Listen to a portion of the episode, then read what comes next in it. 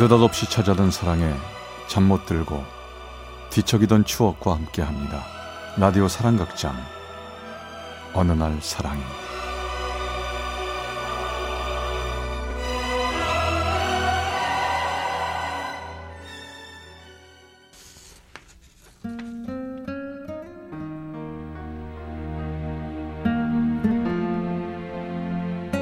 사랑의 체험수기 어느 날 사랑이 제 143화 덫에 걸린 사랑.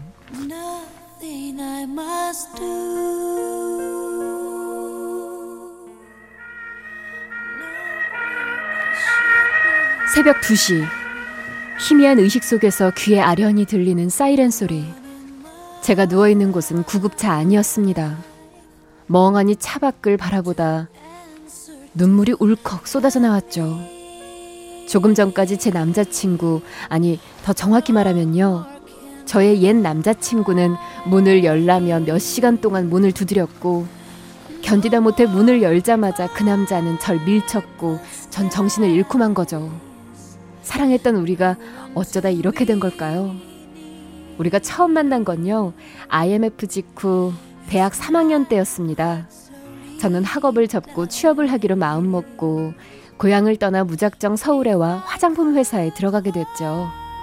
그곳에서 만난 선희 언니는 참 좋은 사람이었고 전그 언니 덕에 서울 생활하면서도 많은 힘이 되었습니다.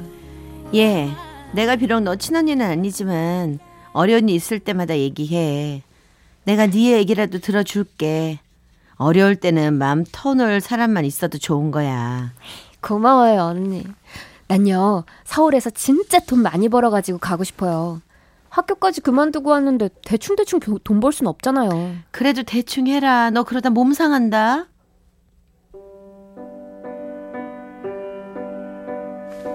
전 당시 새벽엔 신문 배달, 낮에는 화장품 회사, 저녁엔 식사도 해결할 겸 피자집에서 아르바이트까지 하여 열심히 생활했죠.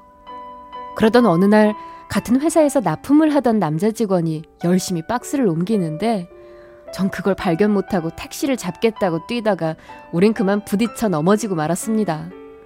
유난히 하얀 피부에 큰 키.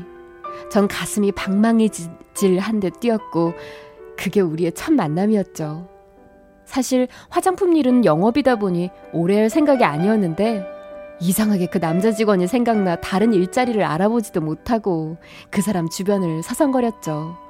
그렇게 짝사랑으로 한 달, 두 달, 마음이 허전하고 자꾸 그 사람이 보고 싶고 그랬습니다. 이런 제 마음을 하늘이 알았는지 어느 순간부터 그 사람과 자주 마주치는 거였어요. 어머, 자주 뵙네요? 오늘만도 벌써 몇 번째예요. 어, 희주 씨. 희주 씨죠? 안녕하세요. 황인철이라고 합니다. 예, 알고 있어요.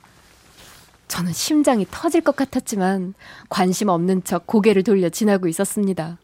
그런데 순간 어떻게 내 이름을 알았는지 궁금했죠. 근데 내 이름 어떻게 알았어요? 아, 저 지금 제가 바빠서 그런데 내일 점심이나 같이 할래요? 알고 봤더니 함께 넘어지던 날 이후로 그 사람도 저를 찾아다녔다고 합니다. 그를 처음 만나던 날 수줍은 듯한 표정과 또박또박 말하는 그에게서 전 사랑을 보았죠. 전 그 사람을 만난 후 떨린 마음을 선희 언니에게 얘기했죠. 축하해. 맨날 일만 하더니 드디어 사랑을 찾았구나. 언니, 나 정말 사랑에 빠진 것 같아.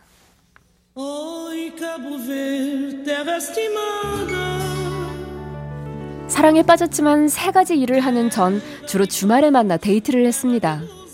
그러면서 전 건설 회사로 이직을 했고 사무실에서 제공해주는 오피스텔로 숙소를 옮기는 바람에 날마다 회사에서 수다 떨던 선희 언니랑도 흐지부지 연락을 안 하게 됐어요.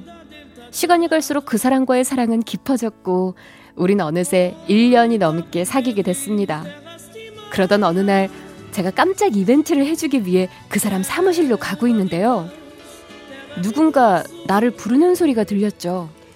혜주야, 혜주야, 너, 너 맞지? 돌아보니 선희 언니였습니다. 어, 어 언니, 선희 언니, 어, 언니 맞지? 어, 너무 반갑다. 아, 그러지 않아도 언니 소식 궁금했어. 언니 아직도 화장품 회사 다녀?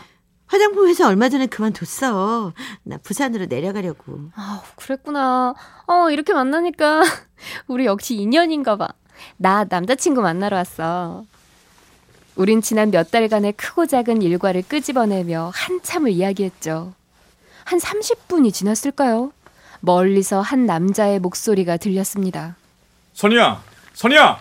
돌아보니 그 사람이었습니다. 언니는 그 사람을 보더니 밝은 표정으로 손은 흔들, 손을 흔들며 인사를 하더군요. 그리고 나를 발견한 그 사람은 놀란 표정으로 우릴 번갈아 보았습니다. 아, 맞다. 우리 다 같은 회사 다녔지? 아, 언니랑 아는 줄 몰랐네. 하지만 반말로 언니를 부르는 그 사람이 조금은 이상했어요. 근데 둘이 원래 잘 알았어? 응? 음, 그럼. 어, 희주, 너 얘기도 없이 웬일이야? 깜짝 놀래주고 알바 가려고 왔지. 아유, 아유, 벌써 시간 다 됐네. 나 그만 가볼게. 언니 또 보자.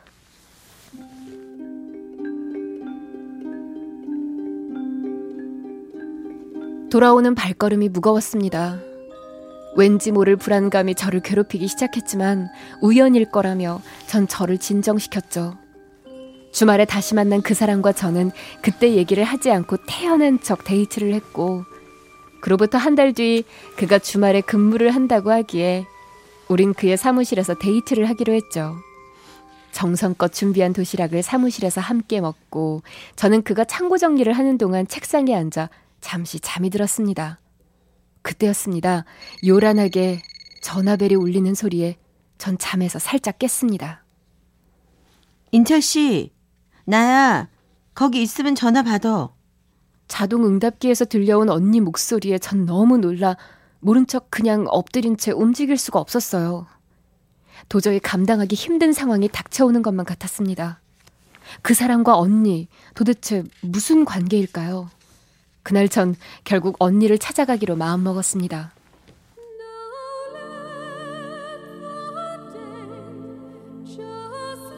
언니, 솔직하게 말해줄 수 있어? 사실 인철 씨, 네가 화장품 회사에 입사하기도 전부터 나랑 사귀는 사이였어. 집안 반대와 경제적 어려움 때문에 결혼할 형편이 되지 않아 그냥 만나고 있었어. 근데 그 사람이 어느 날 달라지더라. 아마 널 만나고 난 다음부터였나 봐. 그럼 언닌 내가 말한 사람이 그 사람인 줄 몰랐어요? 처음엔 몰랐지. 근데 나중에 알게 됐고 그래 나도 아니다 싶어 그 사람하고 정리했어.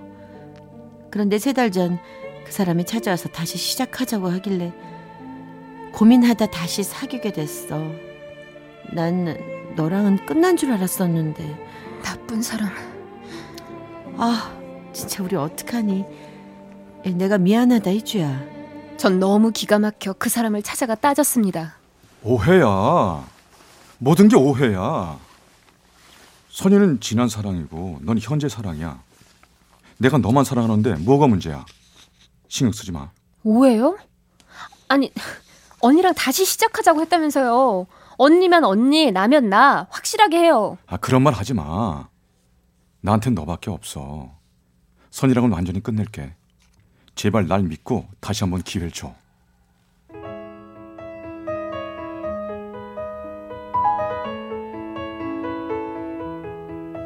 한 달간 그 사람은 울며 불며 매달렸죠. 전 바보처럼 그 사람을 다시 만났고요. 그는 좀 달라진 듯 보였고, 정말 그 언니와 헤어졌다면 다시 시작하고 싶은 생각이 들었습니다. 그 사람을 다시 만난 날, 전 그 사람과 헤어지고 언니를 찾아보기로 했죠. 언니 생각이 궁금했거든요. 근데 전요, 언니네 집 앞에서 황당한 장면을 보고 말았습니다. 저와 헤어진 그 사람이 언니와 집 앞에 서 있던 겁니다.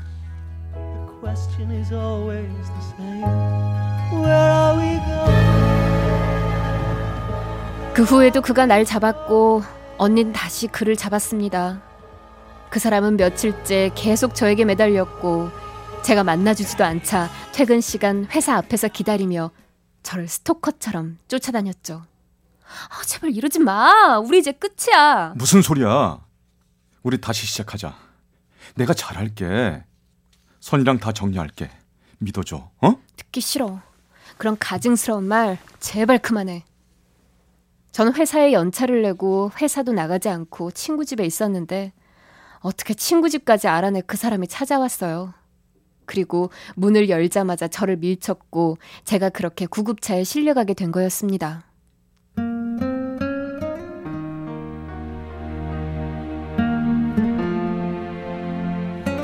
전 결국 서울을 떠났습니다. 모든 걸 정리하고 고향으로 내려와 숨어 지냈죠. 그리고 몇 달 후 제 생일날이었습니다. 누군가 싶어 나가보았습니다.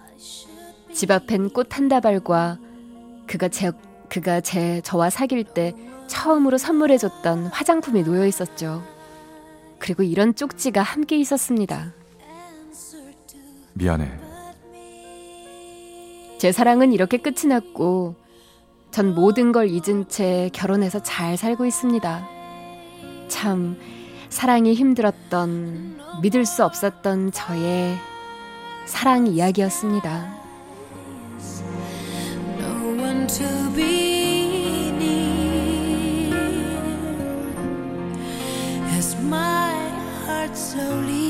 광주 북구의 박희주 씨가 보내주신 143화 덫에 걸린 사랑 편이었습니다.